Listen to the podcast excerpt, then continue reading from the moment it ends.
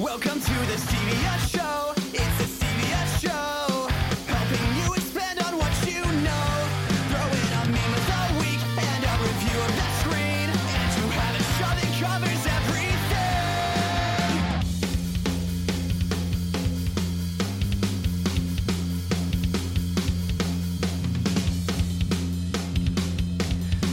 Hey, hey, Team Stevia, and welcome to episode 117 of The Stevia Show, a talk show podcast that covers pop culture, world news, local artistry, and everything in between.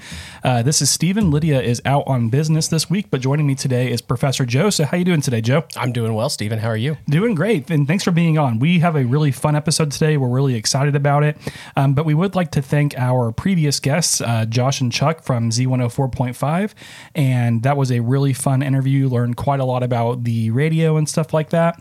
But we're going to go ahead and get our sponsorships out of the way. So, funding for the Stevia Show is brought to you in part by the following.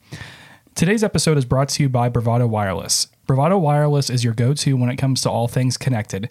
Now that spring has entered the chat, it's time for some spring cleaning, and that might mean it's time to upgrade that old phone. Starting on April 15th, you can get half off, excuse me, half off a brand new iPhone 12 or Samsung S9 for new customers as part of our new premium data plan. For more information, call your local Bravado Wireless store or head to bravadowireless.com. And we are also brought to you by community members like you. Remember, you can support us on Anchor or Patreon for as little as 99 cents a month. Thanks. So I don't think that we have a meme of the week right now, um, but we, since Lydia isn't here, um, I, di- I actually did see a movie. So Joe, have you seen Godzilla versus Kong yet? I have not, but I want to. Okay, gotcha. So, um, the, so I'll go ahead and review it really quick. So, uh, basically, the description of the media is legends collide in Godzilla versus Kong as these mythic adversaries meet in a spectacular battle for the ages, with the fate of the world hanging in the balance. Kong and his protectors undertake a perilous journey to find his true home, and with them is Jia, a young orphan girl with whom he has formed a unique and powerful bond. Um, so basically, I think the people who ran the movie knew that it wasn't going to be very good. Um, so um, they basically threw away um, character development and stuff like that and just made it all about um, the big monster fights. So it was pretty good. So I think as long as you don't expect too much for, from it, um, you'll be entertained by it. I'd give it a 7.7 out of 10, and Rotten Tomatoes gave it a 75% fresh. So it is worth seeing. Yeah. Yeah. Um, That's better than a lot of movies that are expected to be bad. So yeah, and then like Millie Bobby Brown was in it from Stranger Things, and like I forgot that she was even in the movie and stuff like that because it was mostly about Godzilla and Kong. So and in the last Godzilla movie, didn't they like heavily emphasize that Bryan Cranston was in it and he was in it for like a scene? Uh, right, right, yeah, yeah. He was like billed, I think, like third or fourth in the like in like in the credits, and then he was in it for like yeah a scene. Mm-hmm. So yeah, because I I've seen that one, but not the second one because I think this is the third one of the trilogy. I'm not too certain, but um, anyway, it's um, it's you know it, it was good. So uh, Joe is going to be talking to us today about home brewing mead. Um, so mead is a delicious beverage that we're going to go um, that we're going to talk about today. So Joe, just to get started, what exactly is mead? So mead is an alcoholic beverage that is brewed with the uh, primary brewing agent being honey. That's going to be what the yeast feeds off of in order to make alcohol. It, it's similar in wine making. The the primary uh, agent is grapes. In beer, it's oats, barley, hops, and all those kinds of things.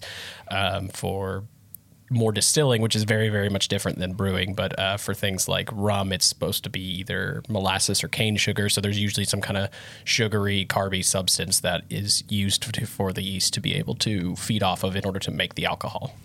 Gotcha. So basically, so like taste and ingredient wise, it's different from wine and beer because like mead, I feel like I mean I've had it before, but I feel like it's not it's not as coarse as beer is, if that makes sense, and it's not as it's not as fruity as wine is. I think it's kind of like a good middle ground. What do you think? Uh, I would agree, and depending on the level of sweetness to the mead, because there are different levels of sweetness, uh, it's going to be either very sweet compared to either of them, or it's going to be a more dry taste. Uh, I think the uh, classifications are like dry, semi-sweet, sweet, and super sweet. And I've done a lot of super sweet and sweet meads, but I think the one we have here is going to be uh, the first one, at least, is going to be a uh, sweet or semi-sweet. Okay, right on. Cool deal. Um, so Joe, um, when did you start making mead, and um, have you are you do you do this by yourself, or do you have a friend who does this with you? Um, what's kind of the story?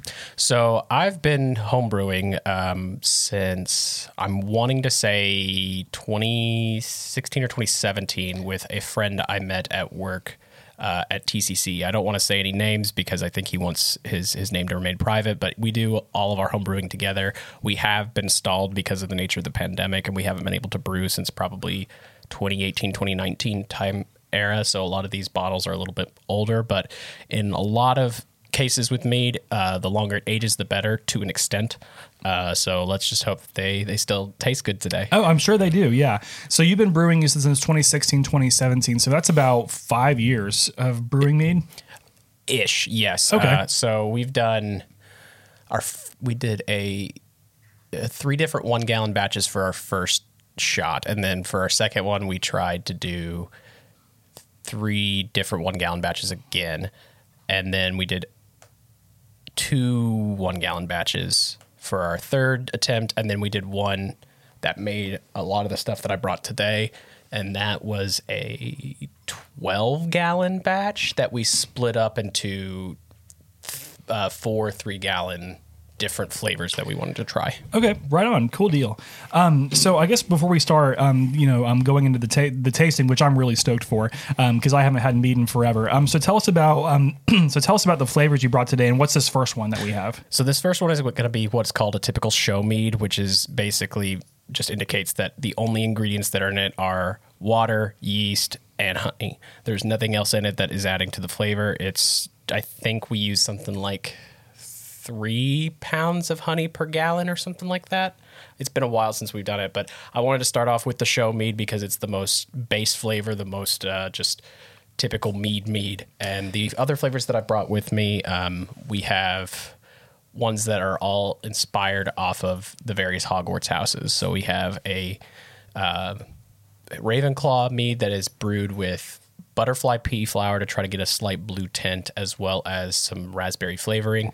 Okay. Um, we have a Hufflepuff mead, which is uh, made with banana flavor and chocolate flavor. Ooh. Okay. We have a Gryffindor mead, which was brewed with or in secondary fermentation, which we can talk about what that means in a bit. But in second fermentation, we put in apples as well as put in uh, cinnamon and then put a tiny bit of oak barrel aging flavor into that too. So it's a little bit more of a lot of people compare it to kind of a whiskey style Okay. but it's not nearly as as strong as a whiskey would be.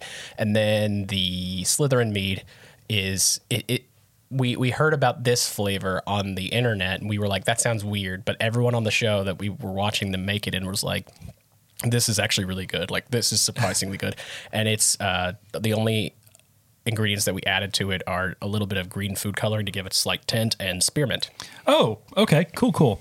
Yeah, so if Haley was here, Haley, um, HPR from the Discord, she'd be really stoked because she is all about Harry Potter and stuff like that. So, uh, do you want to go ahead and um, give us a taste? yeah sure Cool. All right. Cheers. Ah, this is gonna be good.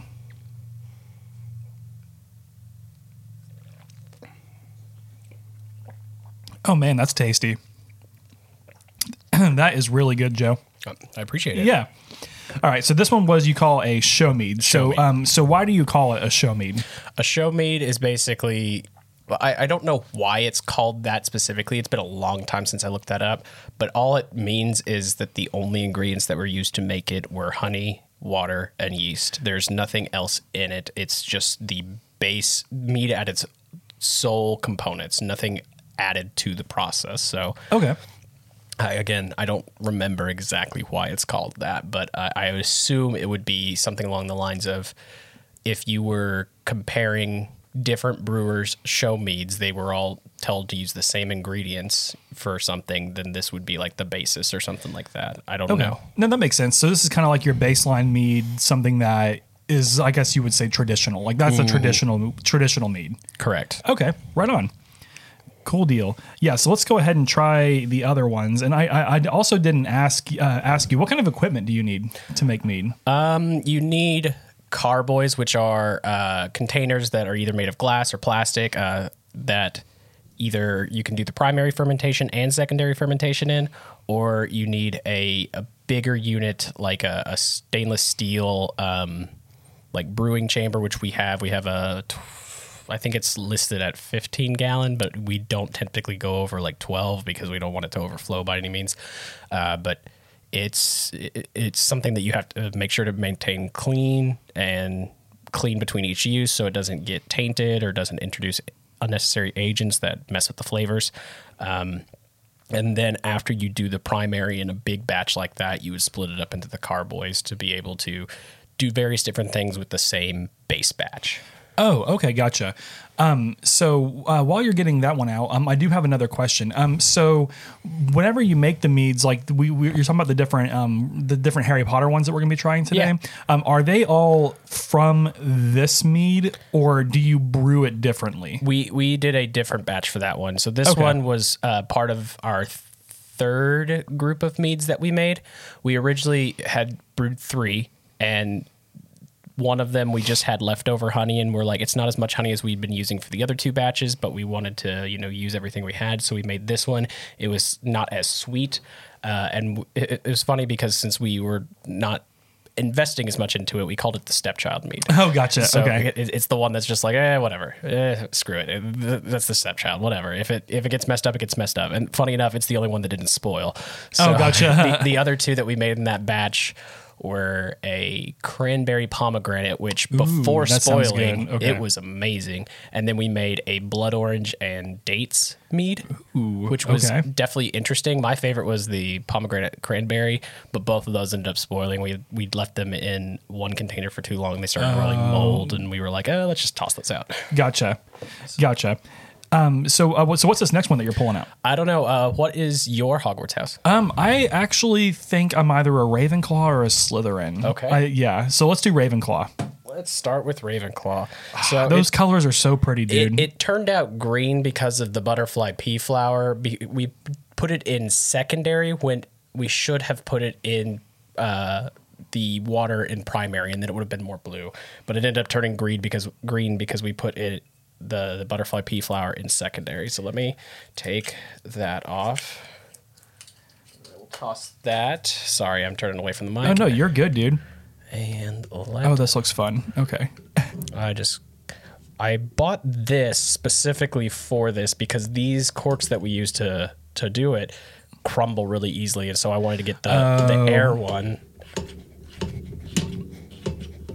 Oh, nice. Okay. There we go. Very cool. And so yeah, it didn't do the the crumbling part, and we don't have to try to strain it or anything like that. So definitely, definitely a positive to using the awkward uh, pumping corkscrew. I guess is what it is. Gotcha. All right. There you go, sir. Ah, these colors are so cool, dude. Yeah, we had fun with them. All right. And this is the Ravenclaw one. Yes, so we Okay. brewed this with butterfly pea flower, which should give it kind of a rose hips type of flavoring, as well as uh, some flavor, uh, just like raw flavor for raspberry. So that'll probably be the strongest one. Oh, this sm- ah, dude, this smells so tasty.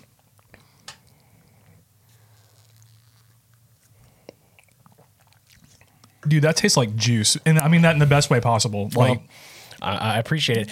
We when we first tasted this after it was done, we both agreed that we think it would be better if we used um, a drier recipe, so that way the raspberry wouldn't clash with the honey as much, because it is a very sweet mead, and we think that it would just uh, synthesize better if it was a drier taste from the initial mead, and then the raspberry and the uh, the flower petal taste would come out a little bit stronger, but it didn't turn out bad. It's just personally from the Harry Potter meads, it's my least favorite. oh, gotcha.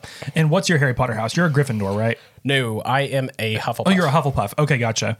Yeah, I took the uh, Pottermore quiz a uh, a while back, and I think I either got Slytherin or Ravenclaw. I want to say Ravenclaw. Um, and then next up, uh, which one do we have?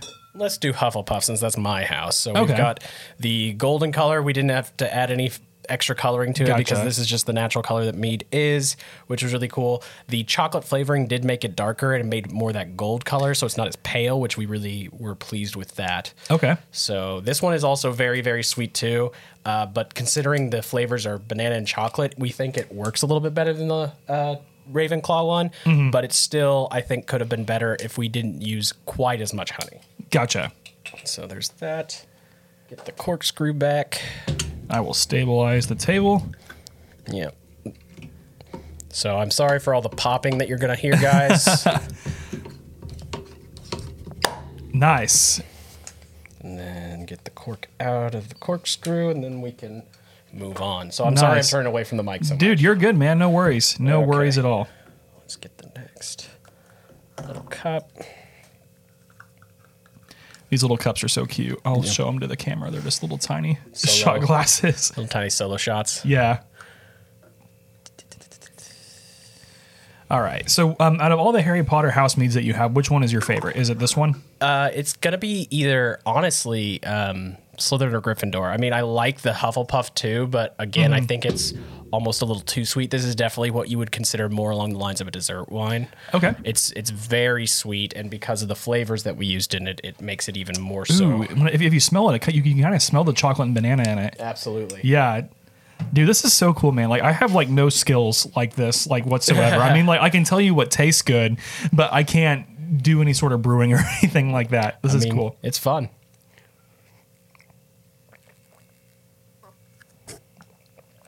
Oh, that's tasty. Yep. Like that one quite a bit. All right, so I'm gonna save what I think is the best for last, which I think Okay. the Gryffindor is honestly the best. So Okay. let's get Slytherin out next. All right. And this one is a nice green color. Ah, that's so cool. Okay. It looks kind of like a port wine almost. Uh, a little bit, yeah. There it is. I was like, what am I looking for again? so let's get the. Oh no, I'm gonna have to use the cutters. Gotcha. There we go. Nice. I'm prepared. Ooh, this one looks like it was put in a little bit uh, crookedly, so let's hope that there's no issues with that. Uh, surely there won't be. Yeah, there it goes. That one wasn't as loud of a pop. Thankfully, I, I assume it's peaking every time it pops. Oh no, it's all good, dude. Go. This reminds me kind of like of the uh, YouTube show Hot Ones, except we're instead of eating hot, Hot wings, we're trying we're, we're trying meads. Yeah. Which I'd rather be doing this than eating hot wings. And we're probably both feeling fine now, but all of these are probably like between 14 and 16% alcoholic, so we might be getting a little tipsy by the end of the hey, episode. that's fine. That's fine. So if we're a little silly, apologize. No, I don't think we need to apologize for being silly. I think that's So this one is the one that's made with spearmint, which sounds strange, but as soon as like ooh, it- it smells good. as soon as it touches your lips, you're like, okay, those work a lot better than I assumed it would. Okay. So Okay, let's try Cheers. this.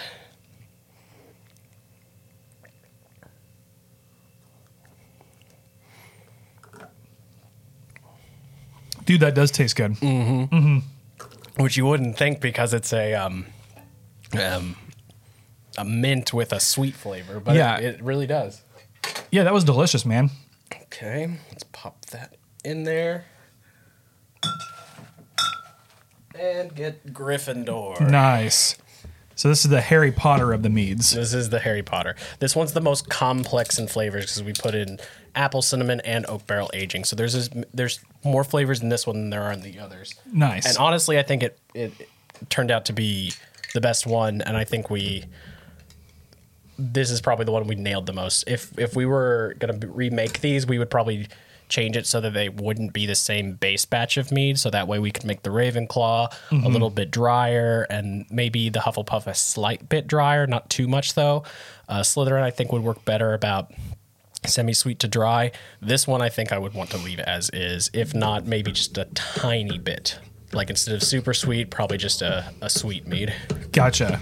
Ooh, this one's There stubborn. it goes. Boom, big pop. All right. There we go. Yeah, okay, so this one you think is the best. I, I do, and most people that I've done tastings with agree that this one's the best. We did add a little bit of uh, red food coloring as well to kind of get that that rubyish color. Okay. Uh, sorry, I'm still on the Oh, table. no, you're good. and I will put the stopper in. Tried to color coordinate with the stoppers, but there's no yellow one. So Oh no. Okay. Hufflepuff gets purple. Gotcha. Okay, so those are off screen now, and All right. cheers. Cheers.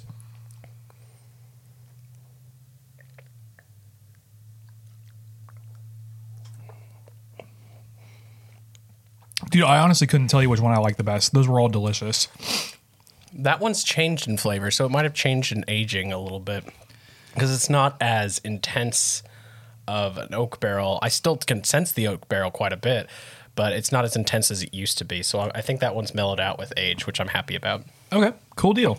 Yeah, so now that we're nice uh, five shots deep, we can keep on talking about mead. Yeah, and Uh, I, I will say I did bring a sixth bottle, but because that one requires uh, heat and it's it's better served warm uh, or hot, we we decided not to do that one. Also, since I don't have another stopper that we can use for it, I didn't want to open it and be like, "All right, Steven, we have to finish drinking Oh this gosh, right that'd now." be bad. I am such a lightweight dude. Like I'm gonna be probably feeling this here in a few minutes. Yeah. Um. Yeah, because I don't really drink a whole lot. For uh, people who um, PP, uh, for people who know me, they, they know that I don't really like the drink. But mead is an exception. It's Yeah. delicious.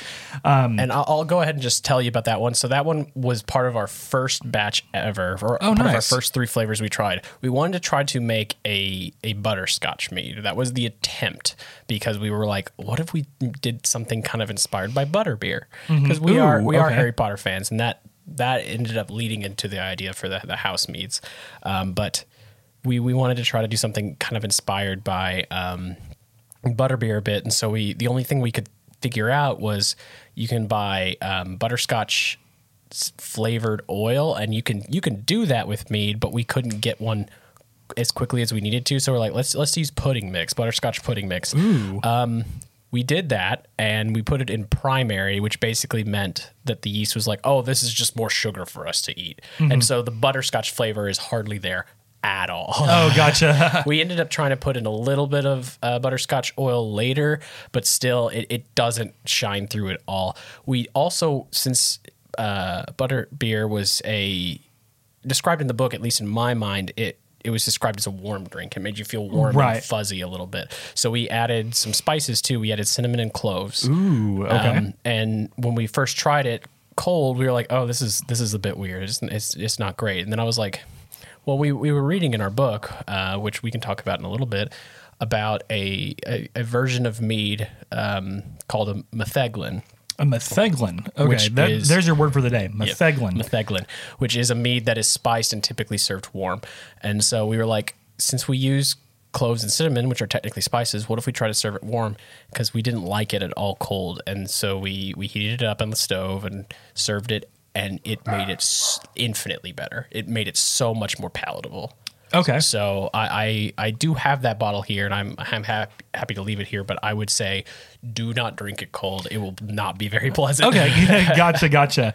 Um, so, how is making mead different than making wine or beer, or is it still kind of the same thing? Because for alcohol, everything has to ferment, right? Correct. Okay. Um, so it's it's definitely different from beer. Uh, it's closer to wine, and I'm starting to feel it kick in now. So Same here. Yeah, I'm like, I'm like, all right, let me just chill out for a getting a second. little yeah. bit uh, of loose now, but um, it, it is more similar to wine in that you you combine the water and the fermenting agent, in this case honey instead of grapes, with we actually use wine yeast. Uh, there there are different strains of yeast that produce a certain amount of alcohol within drinks, and the one we used is typically used more for home brewing wine because it usually once you get to about 14 to 16% alcohol content, it kind of hard cuts off. Even if you introduce more sugar, it won't produce much more uh, alcohol content to the mixture.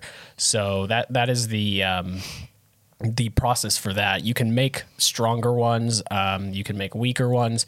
There are I don't even know how many different terminologies off the top of my head there are for different types of meads. But I, I mentioned earlier, like show mead is a type of mead. A metheglin is a, a spiced mead that is can ser- be served warm or cold. But in this case, this one should be served warm. Um, and then there are melomels. Melomels. Okay, there's Um, another word for the day. It, it is a, a mead brewed with fruit in the secondary. That would be what uh, the Gryffindor mead would be classified as because we did put apples in it. Uh, and that's what we mainly deal with because we did the cranberry pomegranate. We did the orange, uh, blood orange date, We did uh, one of our first batches was cinnamon peaches. Ooh, okay. We did a ras or raspberry. Yeah, I think we did a raspberry mead. So that's a melomel. Um, and I, I think that is the one that is easiest to do because literally after you do the f- primary fermentation, and I'll go ahead and explain what that means. Primary fermentation is usually just honey, water, yeast in the mixture, and you let it sit for like two weeks to a month. Okay. And it does the primary fermentation. Then you do go through the process of what is called racking and re-racking, where you transfer it from one container that it's been in to a fresh, clean one. So you try to start filtering out the dead yeast cells and the dead uh, particles and all that kind of stuff, so you can make it clearer. Uh, and once it gets into the new container, that's when you can start secondary fermentation, where you can introduce things like fruits and other things to really impact the flavor. It might start the fermentation process up a little bit again, but usually in secondary fermentation, the primary is done. It's at the alcohol level it's meant to be at, at or the yeast has been basically biologically engineered to get at, and then it basically will just start taking on the flavor Oh, rad. of those fruits. And so that's how you do the, the melomel process. Cool, right on. Um, so, are are different types of mead harder to make than others? I would say yes. Uh, there are because whenever we first started, we we thought you had to put the fruit in the primary, and when we did that, the the fruit flavors don't come out as much because the yeast feeds off of both the fruit and the honey, and it all turns into all the sugar turns into alcohol, and mu- not much of the okay. fruit flavor comes out. But when you introduce it in the secondary, after it's done most of the fer- fermentation process, it will pull out more of that flavor into the profile of the mead. Um, it it's also going to depend on the type of mead. A show mead is really not hard to do. You just basically have to do the primary fermentation and then rack, re-rack over and over until you get to the point where it's looking clearer. It doesn't have sediment at the bottom, and then you need to let it age for uh, eight months to a year. Oh, okay.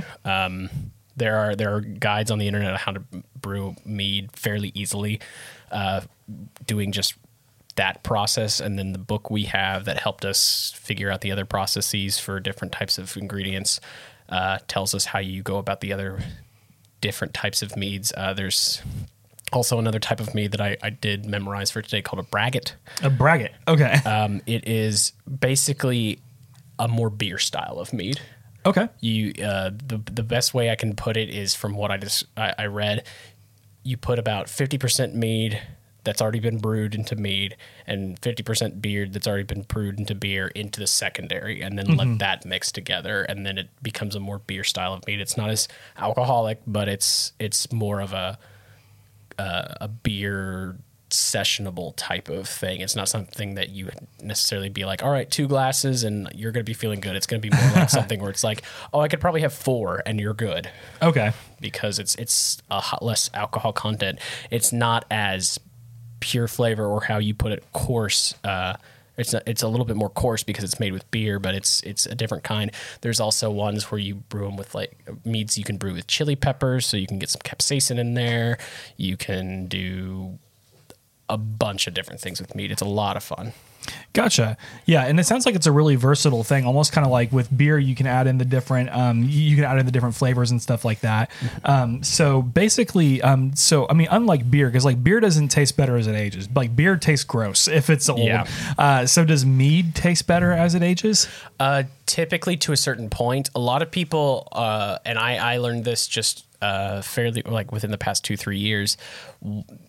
People are to the assumption that wine um, gets better infinitely as it ages, but there's actually for a lot of commercially made wines, there's a hard cutoff point where basically if you wet it too long, it's just going to taste like vinegar. Oh, and It's going to look gross. It's going to be just disgusting. I think I had a I opened a bottle of like 1995 type of wine that my parents bought from the liquor store. Uh, for like I think back in the day, like fifteen to twenty bucks, Mm-hmm. and it just tasted like vinegar. It was gross. There are wines. Whoops. Oh, hang on, let me go see what the dogs are doing. Hang on. Hey. Dog interruption. Yeah. It's okay, boys. Okay, I think they're fine. I think they're just bored. So sorry, go ahead. No, you're good. Uh, there are different types of um, wines that you know are meant to age for a long time, and they and they do get typically better with age. Those are typically the more expensive wines. So if you've ever seen like a bottle of wine that's that you're like, oh, I would never buy that in in a hundred years because that's it's way too expensive. Those are going to be more along the lines of a wine that can continually age more more so indefinitely still not indefinitely truly but they can have a longer shelf life um, I, I think meads typically have a, a very similar type of style to mass produced wine this i think the oldest bottle we drank here was three or four years old Okay. um, I don't know how much longer it would keep beyond that. Um, I mean, it's still fine now. It'll probably still be okay for at least a month now that we've opened it. But um, if we had, you know, done this a year or two later, who knows what it would have tasted like. Gotcha. So mead does typically keep longer than beer, but and you can probably make certain meads that would, you know, age indefinitely and be tastier and tastier as longer it goes. But I think the ones that we've been making are more along the lines of, you know, probably drink within uh, the first 10 years after making it. If, if wait that long, if you wait 10 years, it still might be gross. Who knows? But Gotcha. Yeah, sounds good. Um, so if someone if somebody wants to start um, making mead, what are some resources they can use to get started? Um, so we really, really um, watched a, a YouTube group that documented their mead making process when we first started.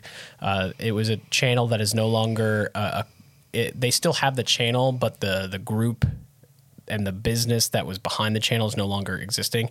It's called the Creatures, um, but they they documented their whole mead making process, which kind of uh, inspired us a little bit. And then they recommended a book called uh, The Complete Mead Maker, Okay. uh, by Ken Schramm. And we even bought that book. It was at the the local homebrew shop, and we use that very heavily when we're making our own mead. Um, and the local homebrew shop here in, in, in the Tulsa area is called High Gravity. Uh, they're super friendly, super nice people. I, I could not recommend them enough. If Okay. if you explain what you're wanting to do, they would be happy to give you recommendations or be like, yeah, bring some down to the store once it's done, and we'd be happy to try it out and let you know Oh, and nice. give you like tips and stuff. So they're a, a wonderful resource. Um, and that's that's kind of at least around here. There are usually homebrew shops in a lot of major cities. Funny enough, I know that there is a homebrew shop pretty close to um, NSU in Tahlequah because I've driven by it before whenever I've gone to Tahlequah. Oh yeah, I remember that. So yeah. they, they have one. I can't remember the name of it. I've never actually been in there, but they have a homebrew shop. So if you, there's a homebrew shop near you, that's going to make things a little bit easier because you won't have to order everything offline. Um, you you'd be able to go in store, pick it up, and or even order it in store. It gets shipped there, and you don't have to pay the shipping, and then you come and pick it up when it's ready and pay whatever you need to pay. The the nice other thing about High Gravity is not only do they do uh, like selling of homebrew supplies, but they also do classes so you can learn some of the process, some of the Oh, nice. beginners of it, and you can sign up for those types of things. And they even have a, a whole second half of their store, which is their tap room, because they brew in house too. Mm-hmm. And you can try the beers they make. Uh, they don't typically serve their meads and wines in the tap room, but you can still buy what they make, be uh, mead and wine wise on their homebrew side of the shop and it's it has to follow since it does sell liquor and alcohol they do have to follow liquor store guidelines. So they're open usually monday through saturday. I don't know what time they open but usually until 9 p.m okay. and then the tap room since it's it's more of a bar they close down the um, the homebrew sh- side of the shop and they leave their tap room open i believe um, from about 5 p.m till midnight-ish Okay. because you just go there because it's basically a bar Okay, right on. Cool deal. Um, so I know for beer they have a lot of different home brewing competitions. So do those exist for mead? And if so, would you want to enter your meads into the competition? Um, I haven't heard of any local mead ones. I'm sure there's some that are national, which would probably be harder to break into. I know I just within the past couple weeks learned of a um, the Fellowship of Oklahoma Ale Makers, which is a That local- sounds super cool. Sorry to interrupt. That No, sounds good. super rad. The Fellowship of Local Ale Makers of Oklahoma. of Ale. Oklahoma Ale Makers. Okay. And I think their acronym is foam. They're they're foam.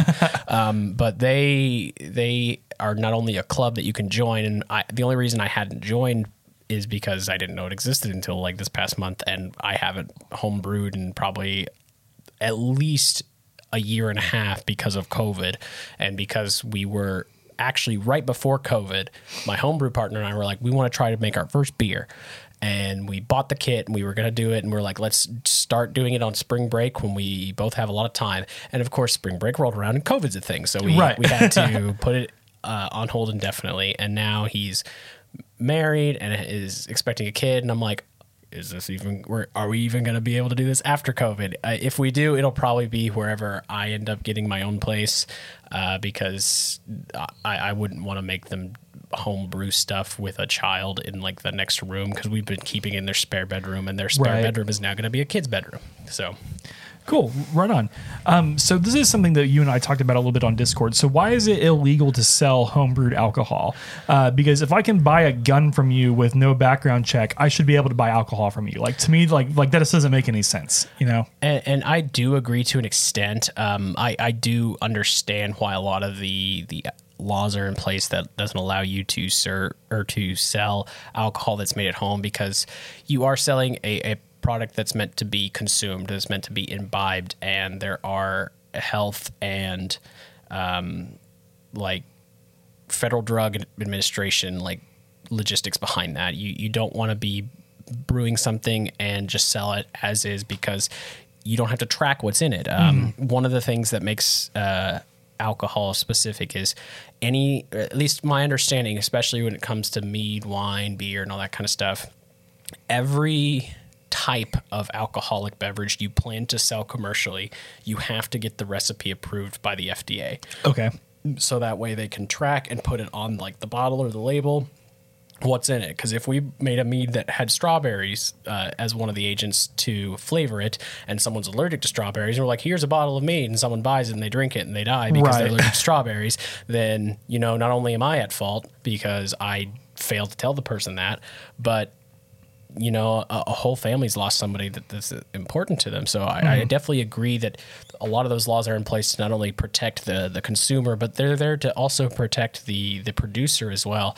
However, I do think that a lot of uh, other laws regarding home brewing is a little bit archaic here. Like I think uh, I, I remember when my friend and I were talking about at one point potentially starting our own brewery. I don't think we're going to do it at this point, but uh, we we were looking into some of the laws, and it has to be so many feet or so many yards away from a residential area, and we're like, why is that a thing? Right. That doesn't make sense to me. But I do agree with the like FDA standards and stuff like that, and I do agree with that. However, I also think that a lot of Oklahoma laws in terms of alcohol are very outdated and they need to be mm-hmm. updated. And luckily, in recent past, we have had a lot of those things updated and changed, but there's still a little bit of ways to go. Gotcha. Sounds good. Uh, so, what kind of batches do you want to make in the future, and will they be inspired by other series? So, like, I know you, I know you personally are super into Pokemon. So, like, will you do like different meads, like based off of Pokemon types, or Um, I that one I, I have thought about. I'm not even gonna lie, but it'd be harder to do because how do you make a a liquid beverage that's inspired by fire types? that's a good point. Unless you just Um, want to make a really spicy mead. If if we wanted to do that, it would have to be a metheglin, which is either served hot or one of the ones that are brewed with chili pepper, so it has a lot of capsaicin and is very spicy in general. Um, but I, I have thought about that. We do want to revisit some of the ones we've already done. Like we want to remake all the the Hogwarts meads that we've made, but tweak the recipe so they're not from the pr- same primary batch. But we want to, like I was talking about earlier, we want the Ravenclaw one to be drier so that the the raspberry comes out a little bit more. And instead of using raspberry flavoring, we would want to use actual raspberries, but when we made it, the raspberries were not in season. So we are like, that's, Oh, that's, that- gotcha. that's not a good idea. Um, we want to retry the the pomegranate cranberry because that one was so good. Oh, I bet. we let it spoil, and that's on us. And so that's just the the risk of some of the the batches you do. We want to. We we had talked about wanting to do beer and different types of beers. And from that, I wanted to make a, a braggot mead, the one I described that's more beer like. Um, so there are a lot of things I still want to try, um, but it, it's just going to depend on the nature of COVID and the nature of how my homebrewing partner, my friend, and his life is panning out, considering he's he's uh, expecting a kid now, and I, I- know that that's going to be his primary concern, and that's 100% should be his primary Right. concern. So i- if uh, we do more mead and stuff like that, I do want his input in all of that. But at some point, I think it's going to be like I do some meads on my own without his input, but. I, I still want him to be part of the process because I know he enjoys it. He's it's a really fun hobby. It's very relaxing it, it, in a way, and it's it's a fun collaborative nature type of endeavor. Um, so yeah, I, I do want to do that. Cool. Right on. So before we head into Stevia sound off, Joe, is there anything else that you want to add about mead or the different meads that you've made? I, I I will say that if you've never tried mead, definitely do so. There are some great uh, places that you can get mead in town. Uh, one of the most common commercially sold meads is, is Chaucer's. I think you mentioned earlier to me that you have uh, had Chaucer's before. I have. It's it's definitely good. It's not bad at all. Uh, they have their show mead again, honey water yeast, and they have their raspberry mead. Um, there's some other companies like the Moonlight Meadery. Uh, they don't sell as big of bottles, and they're still the same prices like one of the bottles that I brought today. So they're a little bit pricier. They're still good, but uh, it's just is it worth it because it's in like the same size as like a slightly bigger beer bottle. Okay. Um, and then there are, uh, I don't know if you've heard of the Route 66 vineyards in Oklahoma. Uh, no, I have not. There's a, I think, I think it's called Route 66, but there's a vineyard in Tuttle, Oklahoma that they make their own wine and they do put out a couple of bottles, of, a couple of batches of mead every year. They have a wildflower, uh, honey mead and they have a, orange blossom honey mead and orange blossom honey it has a slight citrus note so there's different types of honey you can even do that will change the flavor profile Okay. we've, we've looked into a bunch of different types of honey that you can do and he, my friend that i homebrew with he actually knows somebody who has a um, I, I believe a eucalyptus farm in australia Ooh, and okay. if we wanted to we could basically get eucalyptus honey and tr- see what that would taste like and uh, you can do like there, there- I'm just trying to think of the different types of honey because there's there's so many. There's like sagewood. There's traditional honey. There's uh, clover. That's the traditional. Uh, there's wildflower. There's orange blossom honey. There's um, I forget. There's something that's it, it has a slightly sour note to it. I forget the name of it, but different types of plants produce different types of honey. There's Right. even a uh, an apiary, which is uh, a bee farm um, in uh, California that has been able to teach their bees how to make honey from uh, marijuana plants. Oh, okay. Um, obviously, we wouldn't be able to do that here because they'd be like, "Oh, there's marijuana in it." No, no, no, Oklahoma, no. right. Um, but the it- Medicinal mead. if if we were ever able to do that legally, that would be something really cool. The other issue with that though is because it's such a niche product and not very many places in the US can even make an apiary for uh, based off of marijuana and because it's just so hard to train bees to be able to make honey off of that stuff. Like a a 10 gallon bucket of their honey costs something like $600. Oh, wow. So it's Okay. like I don't know if that's worth doing like a, a fun batch for. Um, Right. So, but there, there are so many different types of honey that you can play around with, and that will change the flavor in and of itself. And we want to be able to do that because all we've been ever been able to use is clover honey and wildflower honey. And there's Okay. nothing else that we've been able to do. High Gravity does sell like orange blossom honey. It's a little bit more expensive, but uh, I've had orange blossom mead. It's so good. It's probably my favorite type of mead. Okay. So if you've never had mead, definitely try it. There are probably going to be at least one or two types of bottles at a liquor store, especially in the Tulsa area. Um, I, I go to Park Hills for a lot of my wine and beer, and I know that they sell Chaucer's mead, and they've sold Moonlight Meadery in the past.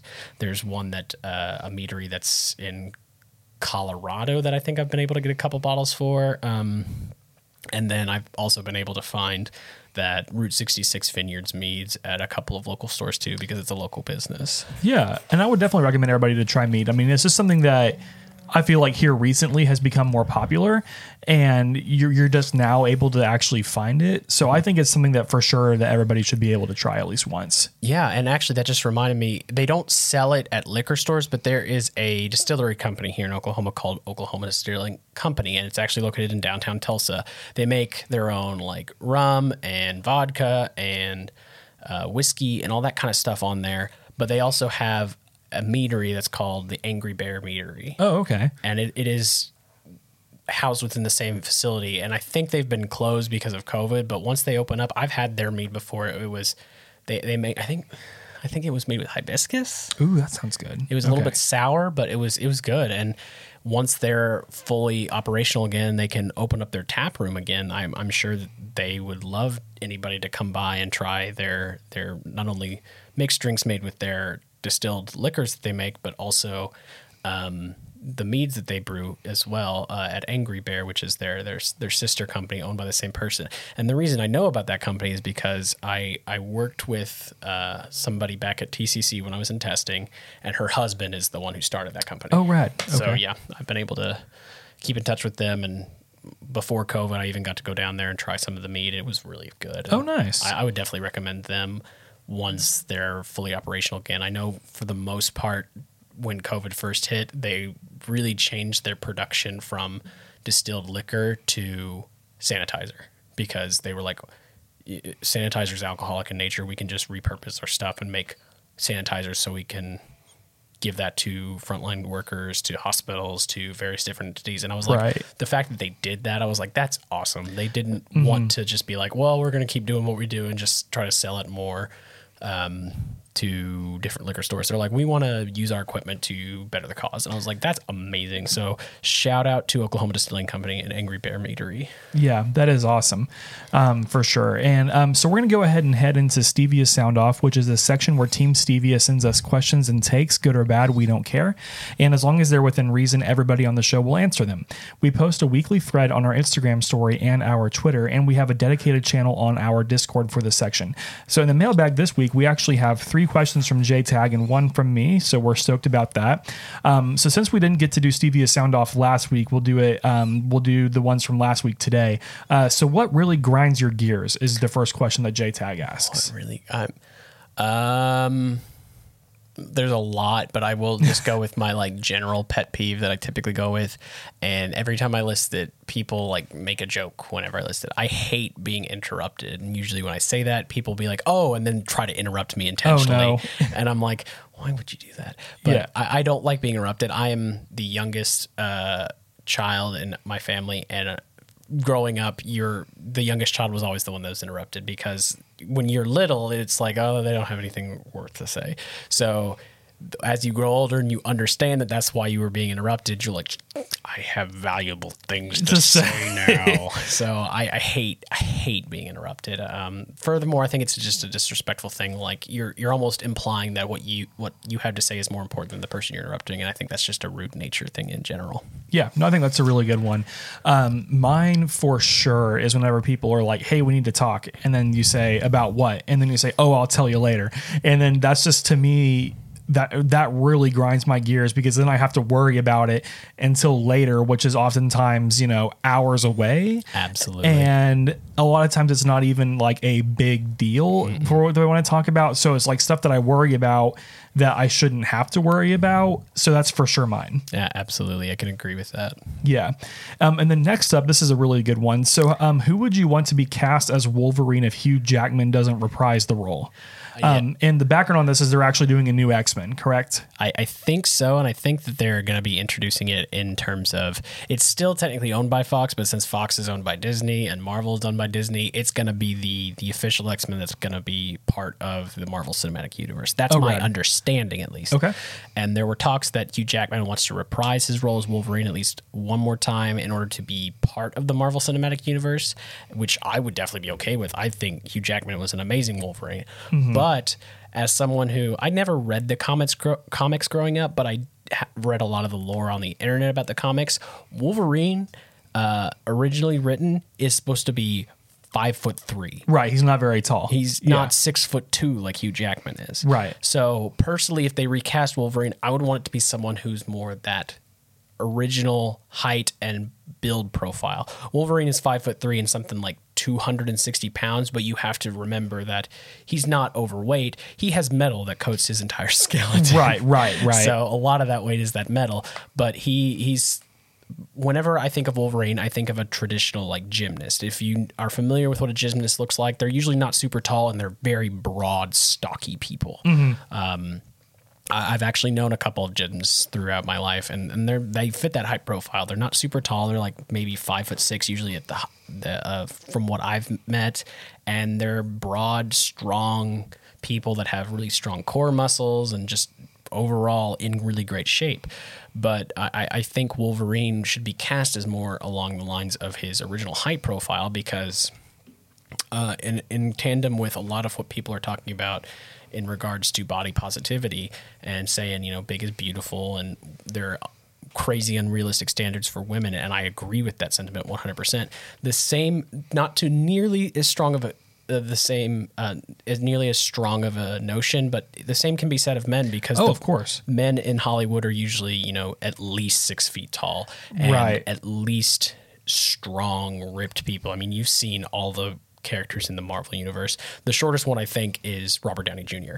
But whenever he's in the Iron Man suit, that adds to his height. right. Um, and I, I think that they should focus on someone who's more along the height profile of Wolverine. I think I remember Lydia saying she wanted Henry Cavill, Yes. which I think would be still an amazing casting choice. But it'd be more along the same lines as Hugh Jackman. Tall, muscular, right. Dude's beefy. very, very strong actor, so I don't think it would be bad at all. But personally, I would want to see someone more along the lines of, and this one is the one that I I, I go to just simply for the height, uh, the height factor. Like Daniel Radcliffe, he's five foot four. I think he'd be a good Wolverine. I think that'd be kind of like a wild card pick. Exactly. it'd be a good pick. The issue with I think him specifically is yeah he's he's fits the height profile, but he's not a very stocky and muscular person. He'd have to bulk up if he were to Right. do it. But I think he could do well, especially because I forget the name of the movie he was in, but where he was like an unhinged guy Oh, and he yeah. from like uh I think he had like mental health issues and he was very grizzled looking and ha- was always threatening of people. I think he could make a really, really strong pick, and it would probably help further cement himself from being typecast as, oh, he's Harry Potter. It's like, no, he's the guy who does all these things now. Right. So I think he could be a good pick. Um, I think, I can't remember some of the other ones that we talked about, but there was one that um, Lydia brought up in the Discord that would fit more the height profile because he was like five foot. Was it Scott Eastwood? It may have been. Okay. Um, but there's there's some actor that a lot of people have been saying, in my opinion, he looks a little too young to be Wolverine because Wolverine doesn't necessarily look old, but he also doesn't look like he's you know 20 years old. he doesn't look like he's Peter Parker. no, exactly. Yeah. Or was it Taron Edgerton? It was I think Taron Egerton. Okay. Yeah, and I think he'd be a good cast for Wolverine, especially Exactly. Mm-hmm. like a younger Wolverine. Um, I don't really have a definitive answer for this, just because like I know Hugh Jackman does an amazing job Mm-hmm. as Wolverine, um, but I'm just not really good at like pulling up actors, you know, Mm-hmm. like right now. Um, but I do think um, either Scott Eastwood or Taron Edgerton would be good, or even Daniel Radcliffe. I think he'd be a very kind of like whenever they cast.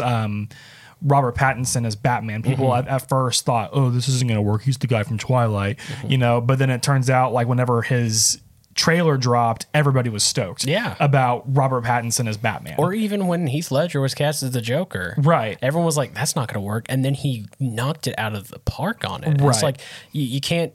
You can't judge an actor based off the past roles he's done. If they're a truly great actor, they can work, and I think that's true for anything. If if they announced like tomorrow that Henry Cavill was going to be Wolverine, I was going to I would 100% be by that because he's Right. a great actor. He's done well as Superman, as The Witcher, Mm-hmm. and all these other roles. And I think he would be a very strong acting choice. However, I would personally d- just be disappointed because it's like, oh, there's another tall, beefy dude in Hollywood representing a character who's supposed to be five foot four. Right, exactly.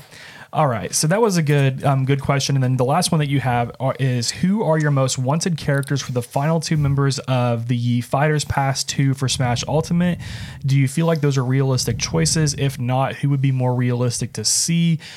I think the last two are going to be Crash Bandicoot. I think that's a given. I think Crash Bandicoot at this point is going to be in Smash, and I almost want to say Master Chief will be the second one which is very mu- much more unrealistic than Crash Bandicoot. But Um, I think personally, my my preferred two would be Crash Bandicoot 2. I I've been a big fan of Crash growing up, as well as, and I'm part of this like minority of or this very vocal minority of people, but I really want Geno. Oh, Smash. I want Geno and Smash I too, but Geno I just don't think it's going to happen. I, I do not think it's going to happen. So, in terms of characters who I think is more likely to happen, honestly, I think Master Chief's more likely than Geno. Mm-hmm. Uh, I think that uh, Dante from Devil May Cry or a Monster Hunter rep or any of these characters, I think Crash is a fairly solid pick because he has been coming back into the the public zeitgeist a little bit more right. um, but I think that's still a little bit more of a far reach. There are rumors that have been going around that in addition to the Fighters Pass, they're going to come out with one extra secret character based off of like data in the game, or from like the first Fighter Pass, um, the one of the Mii costumes that they released right afterwards was part. Uh, that was part of the fighters pass like group a little bit it was taking up the next like character slot Oh, and okay. uh, for this fighters pass, there's actually a another slot that is not occupied by the the equivalent Mii fighter from the first one. So like I I, I think it's something like um I, I can't remember who it is, but there's a, a certain Mii fighter costume that is included in Fighters Pass 2 that is kind of a big deal for I, and I forget who it is because it's not a big deal to me. But their character data in the game is two spaces after the final fighter in the pass, whoever it's going Oh, to be. okay. And so everyone's like, "Well, what's that that character space in there?" So it's either going to be another Mii costume that we are unsure of, or Nintendo's going to be like, "We're not doing a whole nother Fighters Pass, but here's one more character to round it all out." Right. And honestly, if that's the case, I think that that final character will be a Nintendo IP. I think so too. But I think for the Fighters Pass, they are going to focus more on third party because that's been the general consensus, with the exception of uh, Byleth and Pyra and Mythra. Although Pyra and Mythra are Nintendo characters, they're from a Nintendo exclusive series. They're still from a studio that was originally outside of Nintendo. Right. Right. And that's a really good point. I mean, and, and I think that Geno is going to be a hard one. Or I- I think another one that might be kind of on the realm of possibility is Sora from Kingdom Hearts, Maybe um, I, I've heard that Disney's really not wanting to play ball on that. which is sad. But It really is. yeah. what I, I would love to see is, you know, final two characters. Most realistic thing in my mind would be Crash, maybe either Master Chief or Devil May Cry Dante or uh, Monster Hunter, wha- some of those characters. But um, then that X, if they do come out and they're like, we're doing one more character, and they just decided, you know, to heck with it, Waluigi. Uh, yeah, of course, right. Make everybody happy with Waluigi. Um, and then, fu- and then the last question we have for Stevia's sound off is from me, and that is, who is your favorite butt rock band? So, for those of you who might not know, um, butt rock is a genre of music that, if you like butt rock bands, there's absolutely no problem with that. I'm not here to disparage your music tastes, um, but they're on stations that say we play nothing but rock, but rock, but rock, and then it's just so bands like Shine Down, Staind, Nickelback, Creed, bands like that. Um, again, no problem if you like those bands. You know, we all have um, bands that we like that might not, you know, be what's it called the most musically talented, but that's okay. Um, and mine for sure is Avenged Sevenfold. That's my favorite butt rock band. Yeah, I, I think mine would be, uh, and this is pulling back to like very like the end, almost antithesis of what people assume is butt rock is the band that does much of the Sonic franchise's music. Crush Forty. I don't care if their lyrics are not very like they don't make sense put together. It just it sounds cool and It it's does. fun and it reminds me of playing Sonic Adventure 2, Sonic Adventure, and to a lesser extent, things like Sonic Heroes. And even though a lot of those games are not good, and I understand that, I had fun playing them. And the Right. music, whenever you're, what, 12, 13, you're like, oh, this is awesome. Right. No, I totally agree. Yeah, Crush 40 is a good band, but they are kind of butt rocky. Yeah, very much yeah, so. Yeah. Awesome. Well, Joe, thank you so much for being on the show again. We really appreciate you. Um, really love the meads. I think my favorite one was either the Ravenclaw one or the Gryffindor one. Those were my two my two favorites. They were all great though. Don't get me wrong. I appreciate that. Yeah, yeah, they were all really good, but I think those were my two favorites um, if I had to pick. Um, so, Joe, thanks again for being on. And today you can follow us on all the social media platforms with the handle at the Stevia Show. Be sure to subscribe or follow the podcast on whichever podcast app you listen to. If you're on YouTube, search for the Stevia Show and subscribe with the notification button. And be sure to check on our check out our streams. We stream at least once a week. Streams can be found on twitch.tv slash lidwins and twitch.tv slash STVN92. Follow us on social media to find stream schedules, and Anchor and Patreon producers are able to join in on multiplayer streams as well. And the local music showcase is coming back. Um, I'm very excited about that. We're either going to be playing um, Smash Bros. or Mario Kart. Um, I'll probably have a vote for that, um, but we will be bringing that back. And we also have merchandise available through our links in our bio and our show notes. So whenever you visit us online, check out our link tree and click on merch, and we ship nationwide as well. And thank you again to the following for supporting the Stevia Show. Today's episode is brought to you by Bravado Wireless. Bravado Wireless is your go to when it comes to all things connected. Now that spring has entered the chat, it is time for some spring cleaning, and that might mean it's time to upgrade that old phone. Starting on April 15th, you can get half off a brand new iPhone 12 or Samsung S9 for new customers as part of our new premium data plan. For more information, call your local Bravado Wireless store or head to bravadowireless.com. And we are also sponsored to sponsored by community members like you. Remember, you can support us on Anchor or Patreon for as little as 99 cents a month, and we really appreciate it. Um, but again, thank you, Joe, for being on. Um, we had a great time um, with the mead. Hopefully, people learned something. I know I for sure did um, because of the whole like fermenting and second fermenting processes. Um, it was cool learning about all of that. We really appreciate it. Um, but for now, this is Steven, And this is Joe. and we will see you all later. Bye.